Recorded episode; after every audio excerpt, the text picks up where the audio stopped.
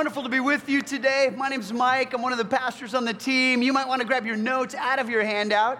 And we are continuing through our summer of connection. We are looking at the life of King David, learning all kinds of lessons from what it is that he did right, some of the things maybe that he did wrong, we'll talk about today. Um, I, I, do want to let you know I love you, Overlake. It's just been so fun this summer to be all together as a church family. It's been fun to do these parties in the park. I was with Woodinville last night over at Cottage Lake uh, Park. We had a great barbecue and fun time. There's still a few of those left, so please check your handout and see the times for those and make sure we continue to, to just really hit the gas pedal on Summer of Connection because it's just a, a few weeks away. And then we're going to go back to our regular kind of a setup and our fall season and all that stuff. So just real excited about all that. Today, I want to talk about an episode in King David's life, and it's probably maybe not the most famous, but at least in the top two most famous episodes in his life. Most people, even people who don't know about the Bible or about church, know the name Goliath. They know when David fought Goliath. And most people, even people who don't go to church or know much about the Bible, know the name Bathsheba, David and Bathsheba. And that's what we're talking about today. And the title is Tempted. David was tempted and just like we are. So we experience temptation as well. So let's take a look at what we can learn from this episode. But I'll start a little story. When I was 13 years old, my brother and I had just moved into a new neighborhood, a new, a new part of the world, and so we were kind of exploring the woods out by our house, and we came across a pack of cigarettes and a lighter. 13 years old. Now, we knew we would get totally busted if we smoked these cigarettes, and we debated briefly, and then we went big. We smoked the whole pack. oh, it was lovely. And we went home after that and we decided, well, we need to clean up ourselves. And so we brushed our teeth and we gargled with mouthwash, and, and that didn't seem to quite take care of the smell. And, and just so you know, I want to tell you this really, really clearly. I am not one of those ultra judgmental pastors. I don't believe that if you smoke, you go to hell. Now, you will smell like you've been there, but it's a different issue. And so we were trying to get rid of the smell on us, and, and so we, we gargled and we brushed, and nothing was working. So then we got out my dad's cologne and we started spraying it around, and that didn't work. So I took the top off and we like dabbed it all over ourselves. And basically, we created like a, a Jedi cologne shield around us. And my brother and I walked into the kitchen. My mom was at the, the stove or the sink or something, and her eyes immediately began to water. And the first words out of her mouth, no kidding, you boys been smoking? busted, right? Immediately busted. And it was so funny that we got busted after all these attempts to try to cover up. And, and, and the thing is, you know, we, we sort of know what that's like. We know what it's like to, to make a mistake or to jump into sin and then to try to cover up that sin and maybe then have to lie because the cover up didn't quite work the way we thought it would work. And so, you know, just this idea of being like King David. And, and, and so we're talking about temptation and we're going to look at how he he, did not do some things right, and we're going to talk about some things we can do right. And then at the end, we'll talk about some things he did right, and we'll learn sort of in the positive. These are things that we also can do, like King David. But as we begin, you know, uh, we talk about temptation. Oscar Wilde once said, I can resist anything but temptation. And that's how many of us feel, right? And, and you and I experience temptation just like we've seen it as kids in cartoons, right? There's, there's a little devil on one shoulder whispering in our ear, Do it, do it, go ahead, do it. And you got a little angel on the other side saying, My child, turn your eyes to the light and do not do. And, and, and, so there's this, this pressure. And, and even as I bring up temptation, I just want you to know I'm not going to spend a ton of time talking about temptation because we all know what that's like. And it's, and it's individual and it's unique. It might not be the same for you as it is for me, but, but there is something in your life. There is something that's really, really tempting to you. And, and, and temptation can come in all different kinds of forms. It can come in some random ways. You know, I, have talked to a lot of guys, and this is an experience that when we're walking down the street and we see like an armored bank car, immediately temptation is one of those thoughts like, you know what? I could probably fast and furious heist that thing It's just temptation. It comes. Or you meet, you know, your girlfriend's new chihuahua and you pretend to be all impressed, but really temptation is how far could I punt this thing?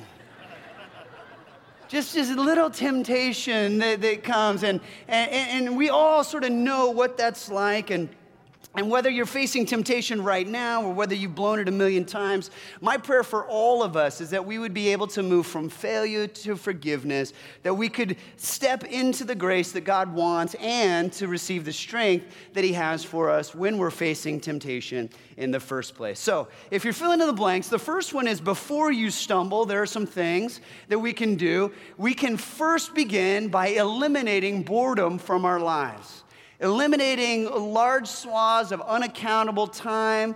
Uh, it, it, might seem like a weird place to start, but it's true. That if we take care of boredom, of, of laziness, of lounging, of looking for trouble time, then we're off to a great start. Let's take a look at what was the reality in David's life. 2 Samuel 11, we'll be in 11 and 12 if you want to follow along in your Bibles. Says, In the spring, at the time kings go off to war, David sent Joab out with the king's men and the whole Israelite army. They destroyed the Ammonites and besieged Rabbah, but David remained in Jerusalem. So, so look at that verse for a second. What is it that kings do typically at this time? When kings go off to war, right? That's, that's what's typical in this time, in this season. David should be out with his men. Now, I'm not recommending that fighting is a cure for boredom. You know, mom, I'm bored. I'm going to go fight club for a while. That's not what I'm talking about. I'm talking about David running the country, leading his men well. He should have been out with his army. By the way, culturally, one of the reasons springtime is the time when kings go off to war, it's because of the spring harvest. So there's ample food for men and for horses, etc. But instead, Joab is out leading the army, the general, and David's left behind in Jerusalem. So I think he was a little bit lazy, maybe unmotivated. And this is where we can get from time to time as well. Sometimes it's easier to be lazy than it is to be diligent. But here is the reality that idle hands itch for trouble, and that's what David found. I know that I've seen this to be true in my own life as well that when I'm bored, when I've got all kinds of free, unaccountable time and I don't really know what to do with it, that's when temptation strikes. And so the bottom line is this we need to fight the battles that God intends for us to fight in order to spare us from the battles that God never intends for us to fight. And so choose the right battle, right? Embrace the, the thing that God has given you in terms of your purpose or your calling or, or what good, diligent work ethic looks like. Pursue that because these unaccountable boredom times, that's when trouble comes. The next verse, verse 2. One evening, David got up from his bed and walked around on the roof of his palace. Think about that for a moment. He's already gone to bed. Now he's getting up from his bed in the night. Friends, what kind of good stuff happens in the middle of the night? Not a whole lot, right? If you're looking for trouble, typically that's when you go looking for trouble. I used to be a college pastor, and I remember talking to, to, the, to the guys, especially in the college ministry, and, and uh, they'd be talking, Oh man, I'm so tired today, Pastor Mike. Well, what were you doing? Oh, I was up all night on the internet. Yeah, no temptation there right? Or, or you talk to, yeah, well, we were just out, me and my buddies were just out cruising around till like 2, 3 a.m. Listen, what kind of good things happen cruising around at 2, 3 a.m.?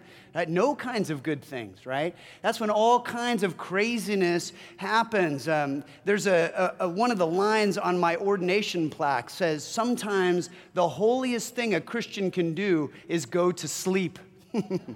It's just a beautiful thing, right? And, and the scripture actually says this Romans 13, 12. So let us put aside the deeds of what? Of darkness. Let us behave decently as in the what? Daytime, right? So there's just this little reality that happens that, that God wants us to work hard. He wants us to put in full days of purpose in life during the day and then sleep well with, with clear consciences in the evening. David did not choose to do that. He didn't eliminate boredom. He's lounging around, he's getting up out of bed looking for trouble, and he found it. Here's the next fill in. The next thing we do to beat the, the temptation is examine the consequences, examine the consequences of where the road goes. And this is what we read in verses two through five. It says, From the roof he saw a woman bathing. The woman was very beautiful, and David sent someone to find out about her. The man said, Isn't this Bathsheba, the daughter of Eliam and the wife of Uriah the Hittite? Then David sent messengers to get her. She came to him, and he slept with her. She had purified herself from her uncleanness. Then she went back home. The woman conceived and sent word to David, saying, I am pregnant. All right, this is a little steamy for the Bible. Some of you didn't realize that the Bible actually contained things like this, and, and so you're, you're awake. Uh, you didn't realize that it'd be this, you know, hot. And this is, uh, this is about the wife of Uriah. Uriah is uh, somebody who actually, he's a Hittite, but he converted to Judaism.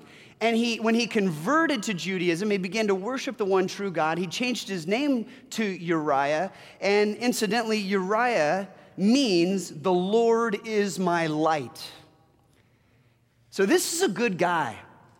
And he is one of David's royal guard, right? So this is a man who's not only pursuing loyalty to God Most High, but he's committed his life and loyalty to the king he serves.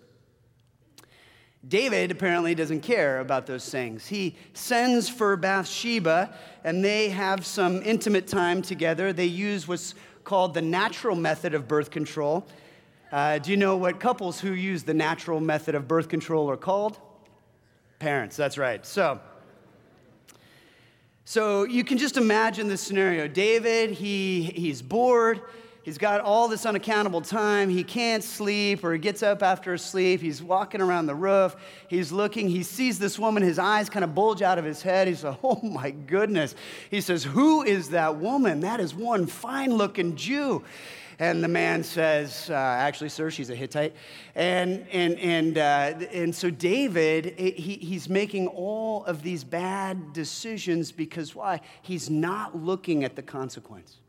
He doesn't see where this road is going to lead, right? He, he, doesn't, he, he doesn't even process that this road has a, a trajectory associated to it. And, and I just want to say this really clearly that God is ready and willing to forgive you for anything that you've ever done wrong. But that doesn't mean that He'll necessarily remove the consequences. In fact, so often the opposite is true.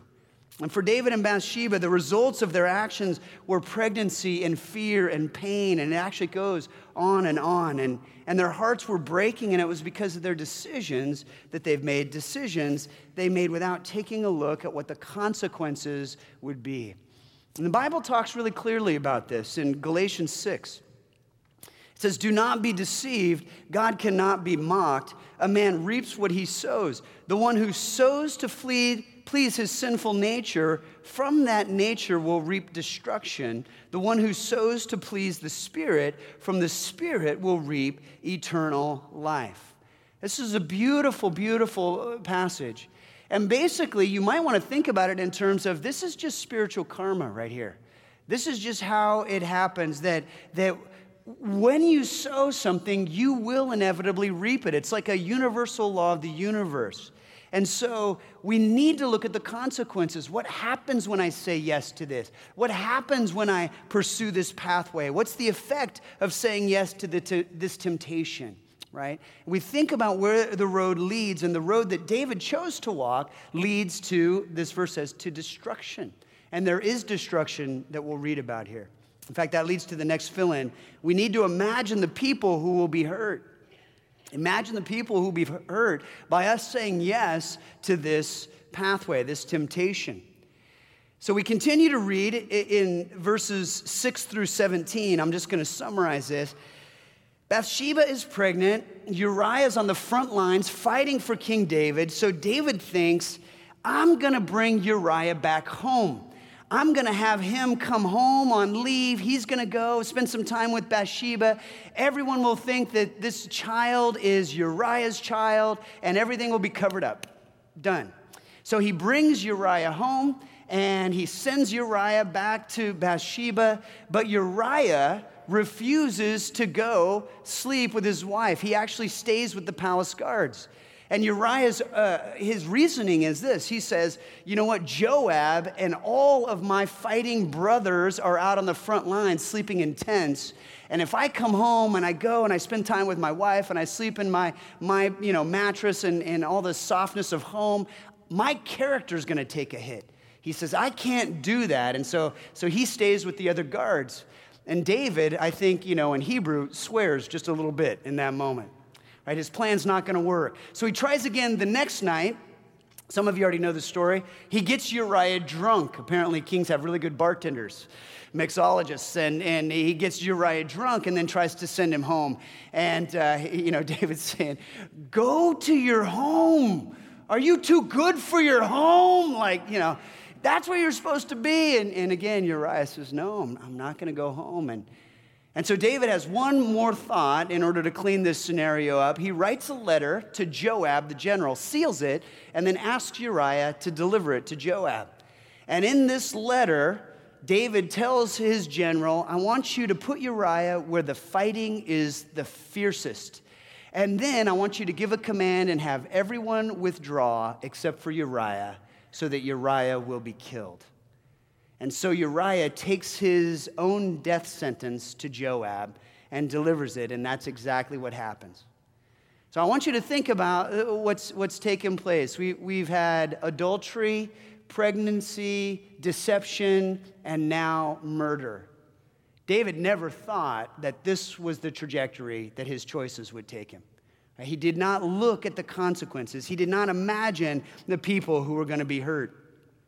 And, and, and many of you know this that God in the Old Testament, He gives 10 really big and significant commandments for all of His people to follow.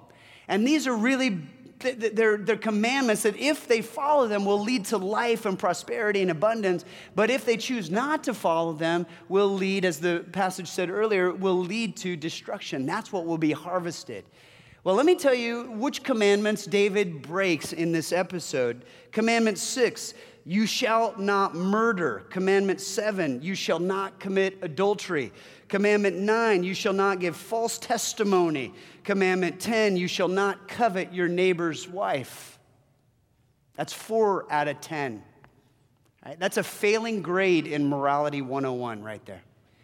David is the king. He's supposed to be the upholder of the law of God in the land, and he has just committed, uh, you know, breaking four of these ten. And, and right now, it's so easy to judge David. It's so easy to say, oh, how stupid could he be? How inconsistent could he be, right? He's known as the man after God's own heart, and yet this is such stupidity, it's such inconsistency.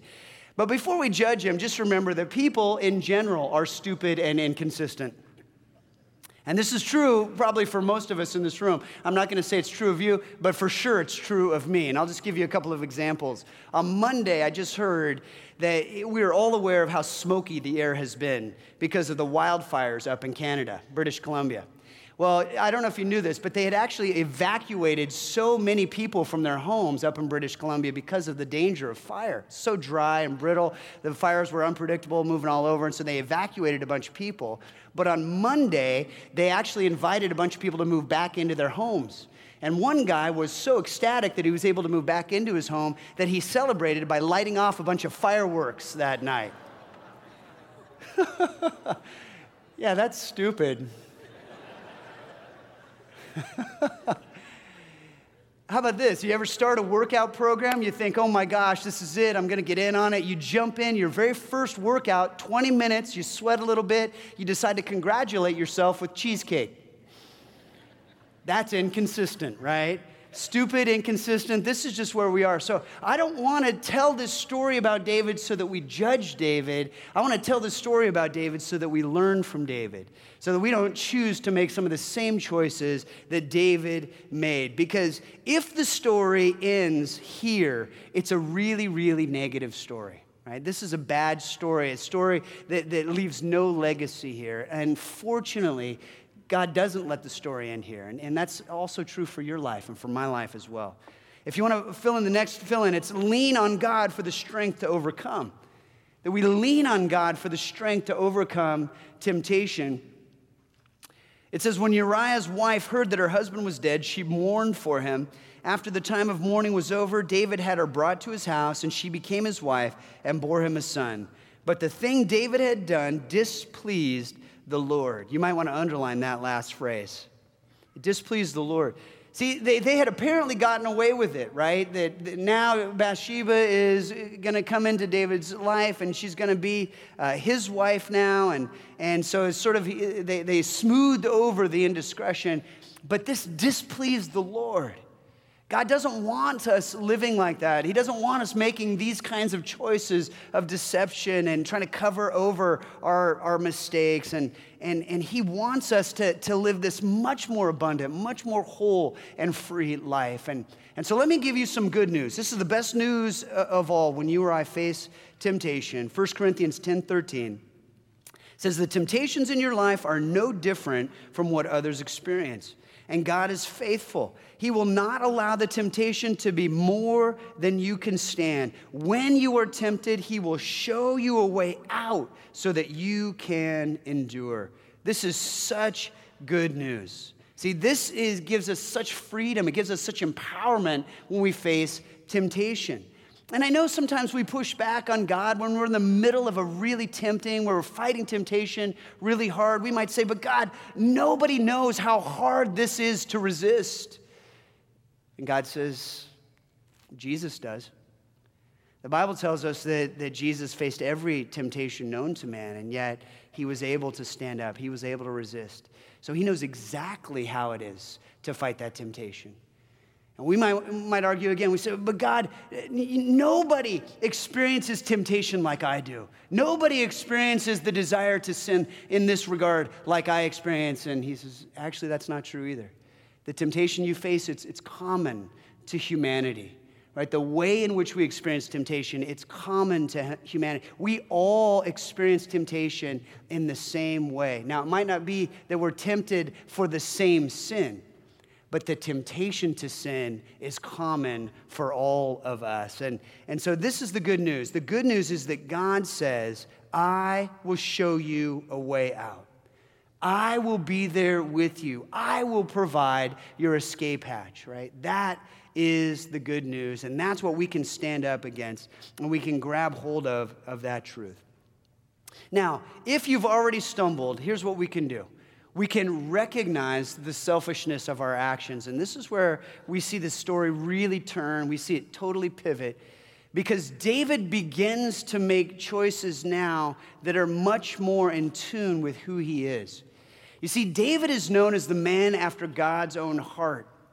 If the story ended right there, he would be known as the adulterer, he'd be known as the murderer, he'd be known as a really selfish, a really bad guy. But, but that's not where the story ends for David. It's not where the story ends for any of us as well. And so it begins by us recognizing the selfishness of our actions. And, and in 2 Samuel 12, verses 1 through 9, what happens is that God says it's time for us to deal with this David and Bathsheba situation. And so he sends the prophet Nathan to talk to David about it. Now, Nathan is a really sharp guy.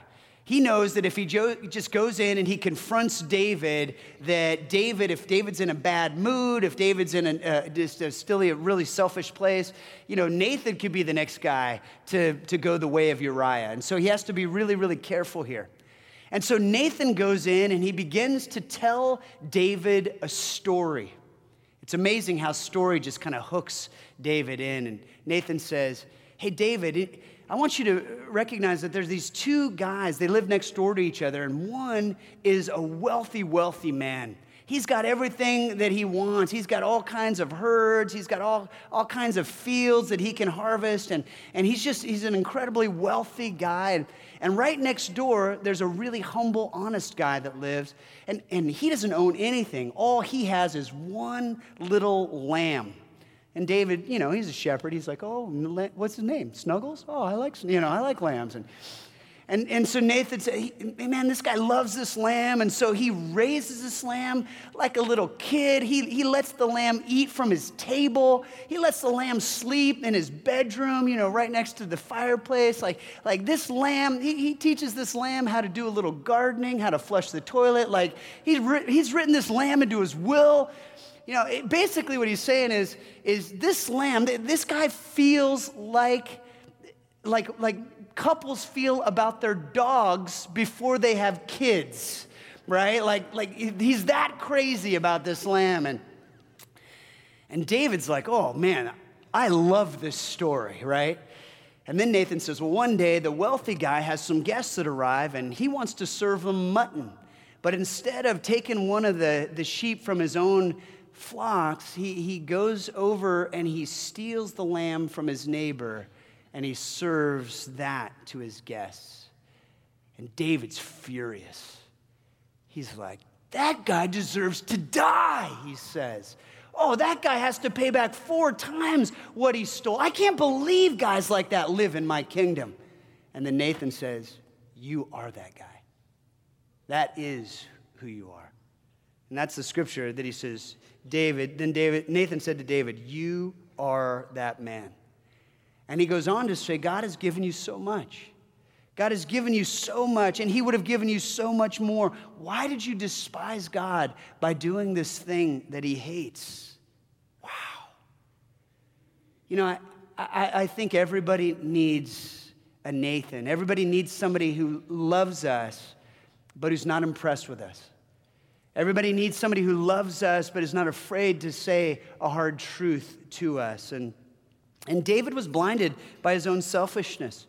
And there's a couple of ways that we can keep from being blinded by selfishness. Number one is we have to continue to have a teachable spirit.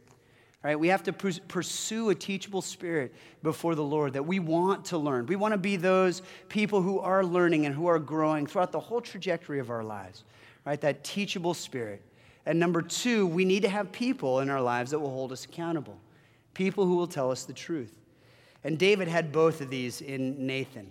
And for him, it was the start of things going right. You know, I want to be really honest with you. I, I can't hold anyone accountable by doing a message on accountability. But every single one of us can choose to have somebody like a Nathan in our life. We all can pursue accountability. And one of the things that you probably already know if you've been around Overlake in any length of time is that we're kicking off our, our groups next month. So, just about a month from now, we'll kick off our groups. And we've got all different kinds of groups meeting all over the east side in Seattle for all different purposes but we would love to have you jump in. I know for many of you during this summer of connection, you've met a friend or two, people that you did not know were in your neighborhood, people you did not know were connected at Overlake. And so my prayer is that you would choose just to get together, maybe begin a group, so that this could be something that you pursue. This idea of being teachable, being humble. All of us need encouragement, all of us need support, because anybody can end up where David has ended up right? David was not a bad guy. He did not have a bad heart, but he did make some bad choices, and none of us are above that. So we need to pursue this kind of accountability. We need to be willing to recognize where our selfishness leads. This leads us to the next fill We need to repent and to turn from our sin, right? Repent and turn away from your sin. And so David says to Nathan in verse 13, I have sinned against the Lord. I've sinned against the Lord. For David, he recognizes his failure. He's, he's done trying to cover this sin up, he's done trying to hide it. And so he confesses to Nathan, he confesses to the Lord. He turns away from all of his attempts to cover and to hide the gross things about himself, and instead he turns toward living a life that is genuine. We use the word authentic here, that we want to be authentically on the journey, we want to be authentically pursuing this. Remember, there is no shame in course correction. David makes a course correction, and that is called repentance. It just means to turn. You may ask, well, does repentance mean just being sorry? It, it, does mean that, but with an addition, it means sorry with action. Sorry with action. That's what repentance means. It's a turn of direction. I'll give you an analogy. Um, this spring, we decided to clean out my garage at my house. Now, it was so gross that I seriously wondered if I had ever cleaned out my garage before in my life. I, it was as if we were auditioning for an episode of Hoarders. Like it just was, it was astounding to me. And, and so it took, you know, most of the morning and into the afternoon just to pull everything out. We just cleaned, we just moved everything out, kind of spread it all out on the garage uh, or on the driveway. So all of the bikes and all the camping gear and uh, just all, all of the stuff. And, and then we threw a bunch of stuff away, stuff that didn't function anymore, stuff that we didn't need anymore. We, we did two or three trips down to Value Village. I, I had five cans, trash cans of stuff that we just threw away. And then we moved the, the, stuff we wanted to keep back into the garage. Oh, before that, I fired up my leaf blower and I blew out all of the cobwebs and the dust. That was my favorite part of the whole day. Move stuff back in. We had enough room to, to set up a little gym, uh, weight set for my kids, put an, another little computer assembly station together. Uh, I told my wife afterwards, the garage looks so good. I want to sleep out there now. It just, it just was beautiful. And, and, and the reason why I, bring this up is because I want you to think about your heart for a moment in your life. I want you to think that, you know, my gut tells me that some of us here, we're feeling a little bit like David. Like, yeah, we, we actually, we've made bad choices and, and we've been tempted with big, meaty, juicy sins and, and, and we bit, we, we, we dove into it. And so, yeah, we've got, we've got real grossness. And the whole time I'm talking about temptation, maybe you're here and your heart's just pounding in your chest. You just feel like God's hammering on you today. I also have a feeling that many of us, we, we don't have, you know, big skeletons, but our hearts maybe are just a little bit like a junked up garage. It just gets accumulated with stuff. Maybe it's just stuff that you wouldn't say, oh, that's not like those big, you know, commandment breaking sins.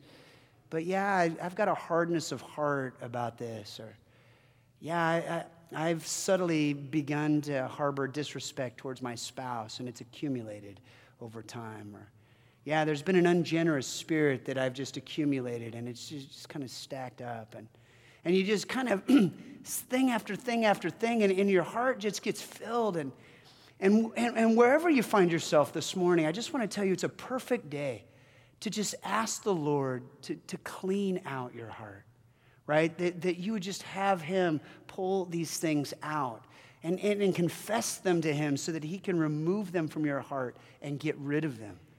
See, that's the amazing thing about God's grace is that He is here for us and that He will take care of us. John 1 John 1 says this If we claim we have no sin, we're only fooling ourselves and not living in the truth. But look at this. If we confess our sin to him, he is faithful and just to forgive us our sins and to cleanse us from all wickedness. Friends, that's the good news. Right? That's living in grace. And, and that's what we, we want to end our time with today. If you're filling in the last blank, it's live in God's grace. Recognize your selfishness, repent and turn from your sin, and live in God's grace. 2 Samuel 12 13, Nathan replied, The Lord has taken away your sin. You see, God's response to David's heart was forgiveness. He forgave this murdering adulterer. The greatest thing I know is that if God forgives David, what that means is that God forgives you and he forgives me as well. Right? God's grace is big enough, it's comprehensive enough, it's powerful enough to forgive us no matter what. No matter what we've done, no matter what we strayed into, no matter how many times we strayed into it, God's grace is big enough so that we can live in it. We can be cleansed and purified from all unrighteousness. This is one of my favorite verses in all of Scripture, Colossians 1:22. says, "Yet now he has reconciled you to himself through the death of Christ in his physical body," right? This is the work of Jesus on the cross. As a result, he has brought you into his own presence. Look at this. And you are holy and blameless as you stand before him without a single fault. Would you circle the words holy and blameless? You are holy and blameless as you stand before God without a single fault. You might say, Well, I, I don't deserve God's grace. You're right. You don't, and neither do I. None of us do. That's why it's called grace. It's given in an undeserved and unreserved fashion. God gives it to us as a complete gift. It's not because of anything we've earned, but it's because of His character, His goodness. It's His love that offers His grace to cover over all of our sin, right? Holy and blameless before the Lord, without a single fault. And I want to say that, that there is freedom from shame today, that Jesus wants to take our guilt, He wants to take our shame, He wants to take all of our sin, and He wants to cleanse it and make us white as snow. No matter where you are, no matter what you've struggled with, friends, this is the offer of grace. That if you will recognize your selfishness, if you will turn and repent of your sin, you can receive the grace of Jesus Christ that cleanses and covers, that washes us white as snow. Why don't you bow your heads and close your eyes and let's pray.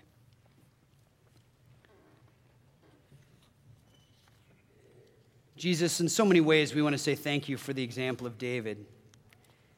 We know that in this regard, David chooses to make a bad decision. He chooses n- not to think about the effects of his choice. He, he doesn't look at the consequences. He doesn't think about the people that are going to be hurt. He, he does not use your power to help him stand up against temptation, but instead he, he leaps into sin.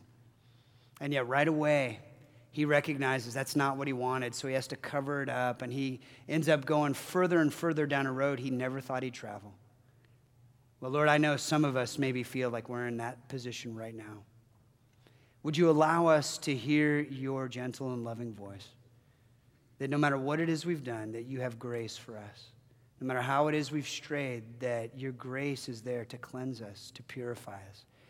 Even if we just look at our hearts and we see that it's full of things that we know aren't pleasing to you, would, would you just clean out the mess, the debris of our heart today? We want to experience your cleansing. We want to experience your forgiveness, and we want to experience your grace today. Lord Jesus, we love you. We pray all these things in your precious and holy name. Amen.